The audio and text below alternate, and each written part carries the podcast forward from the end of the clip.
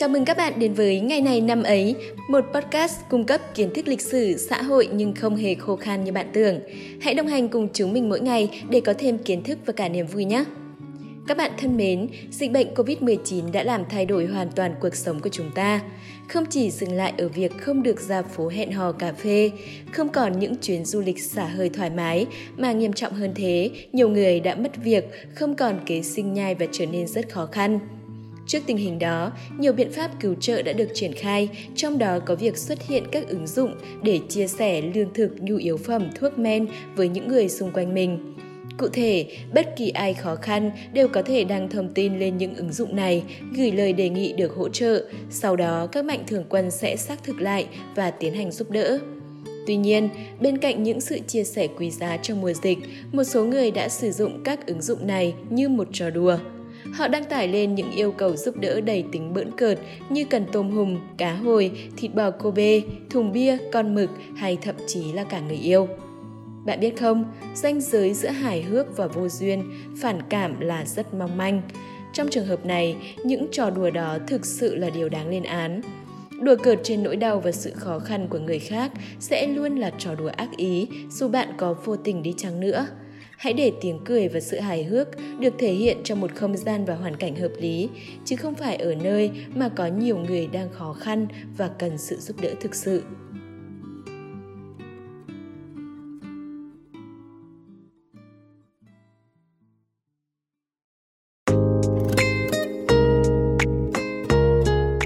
Hôm nay là ngày 24 tháng 8, ngày thứ 236 trong năm.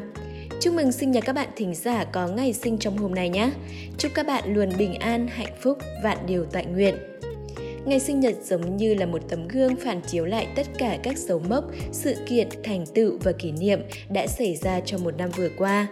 Đôi khi nó cũng như một lời nhắc nhở định kỳ rằng đời người thực sự là hữu hạn, Vậy thì dù tuổi cũ đã qua đi theo cách nào đi chăng nữa, ta cũng hãy nhìn vào tấm gương ấy và nở một nụ cười thật tươi để bắt đầu tuổi mới hết mình và ý nghĩa bạn nhé.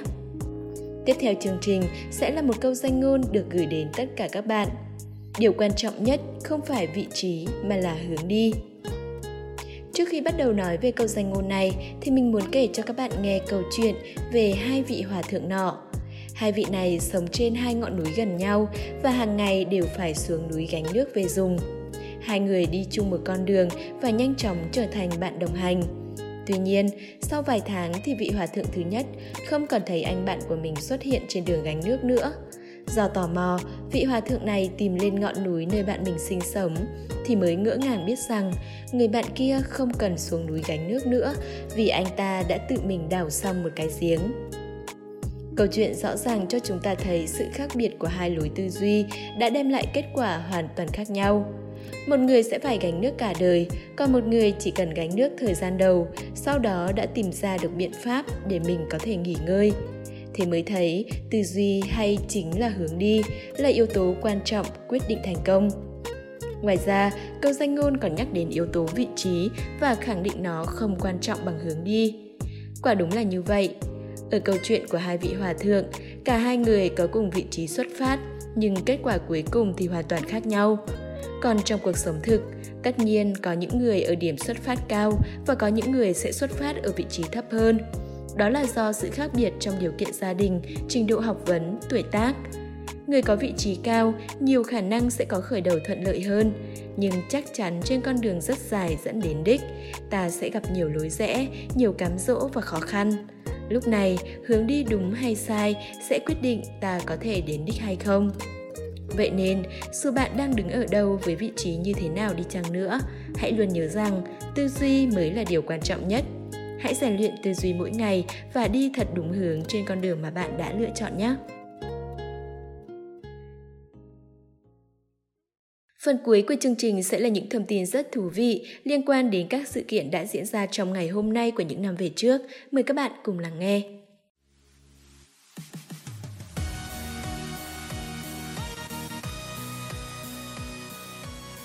Chào mừng các bạn đã quay trở lại với chuyên mục ngày này năm ấy. Hôm nay ngày 24 tháng 8, ngày thứ 236 trong năm và như thường lệ, Hiển Vi và Văn Khuê sẽ là người đồng hành cùng các bạn.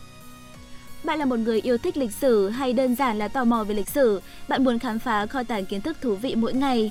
Vậy thì ngày này năm ấy chính là một sự lựa chọn chính xác của bạn. Đúng vậy, những sự kiện nằm yên trong những trang sách phủ đầy bụi bặm sẽ được phơi bày trong ngày này năm ấy. Và không để các bạn thính giả phải chờ lâu hơn nữa, chúng ta sẽ đến ngay với nội dung chính của chương trình ngày hôm nay. Đầu tiên sẽ là những sự kiện tại Việt Nam.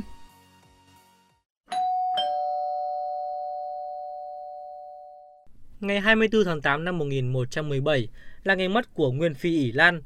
Bà là phi tần của Hoàng đế Lý Thánh Tông, mẹ ruột của Hoàng đế Lý Nhân Tông.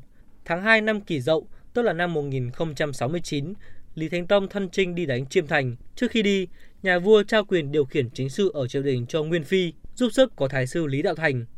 Nguyên Phi giúp việc nội trị, làm dân cảm hóa hòa hợp, trong cõi vững vàng, tôn sùng Phật giáo, dân gọi bà là quan âm. Tháng riêng năm 1072, Thánh Tông Hoàng đế lâm bệnh nặng qua đời, thọ 48 tuổi, trị vì được 18 năm. Hoàng Thái tử Lý Càn Đức kế nghiệp, sử gọi là Lý Nhân Tông. Nhân Tông kế nghiệp khi mới 7 tuổi nên tôn Dương Hoàng hậu là Thượng Dương Hoàng Thái hậu và để cho Thái hậu cùng dự triều chính, có Thái sư Lý Đạo Thành giúp đỡ công việc. Nhưng rồi dưới lợi thế là mẹ đẻ của hoàng đế, cùng với sự liên kết với thái úy Lý Thường Kiệt, bà đã khiến cho Nhân Tông ra chiếu chỉ phế truất Thượng Dương Hoàng Thái hậu. Sau đó Ý Lan đã ra lệnh giam Dương Hoàng hậu cùng 72 cung nữ khác vào lãnh cung. Tới khi phát tang chôn cất thành tông hoàng đế, Thái hậu cùng những cung nhân bị buộc phải chôn theo. Sau khi sát hại Thượng Dương Hoàng Thái Hậu, Ý Lan được tôn làm Hoàng Thái Hậu nhiếp chính. Việc này đã gây nên nhiều tranh cãi xung quanh bà. Tới năm 1117, Thái Hậu qua đời, hưởng thọ 73 tuổi. Thụy hiệu của bà là Linh Nhân Phủ Thánh Hoàng Thái Hậu. Sau đó triều đình làm lễ hỏa táng, có ba người hầu gái được chôn theo. Chúng ta cùng chuyển sang thông tin tiếp theo.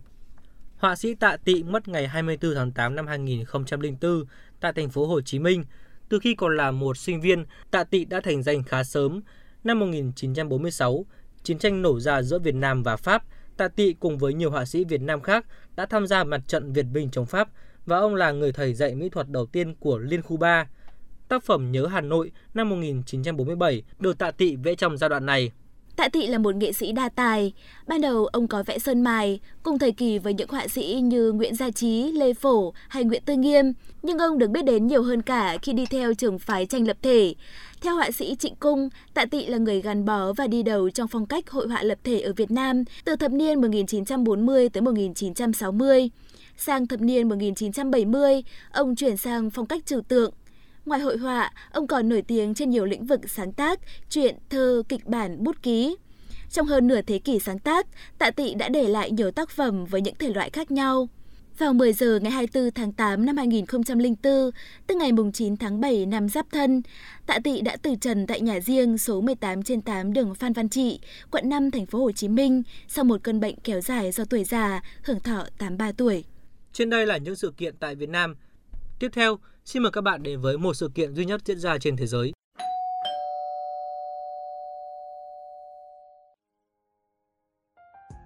Ngày 24 tháng 8 năm 2006, Hiệp hội Thiên văn học quốc tế định nghĩa lại khái niệm hành tinh, sao Diêm Vương do vậy trở thành hành tinh lùn. Theo đó, hành tinh là một thiên thể quay xung quanh một ngôi sao hay các tàn tích sao, có đủ khối lượng để nó có hình cầu do chính lực hấp dẫn của nó gây nên có khối lượng dưới khối lượng giới hạn để có thể diễn ra phản ứng hợp hạch và hút sạch miền lân cận quanh nó như một vật thể hành tinh. Tên của những hành tinh trong hệ mặt trời xét theo sự tăng dần khoảng cách từ mặt trời gồm có 4 hành tinh, đó là sao thủy, sao kim, trái đất và sao hỏa. Bốn hành tinh khí khổng lồ là sao mộc, sao thổ, sao thiên vương và sao hải vương. Sự kiện vừa rồi cũng đã khép lại ngày này năm ấy hôm nay. Xin cảm ơn các bạn đã chú ý lắng nghe. Xin chào và hẹn gặp lại.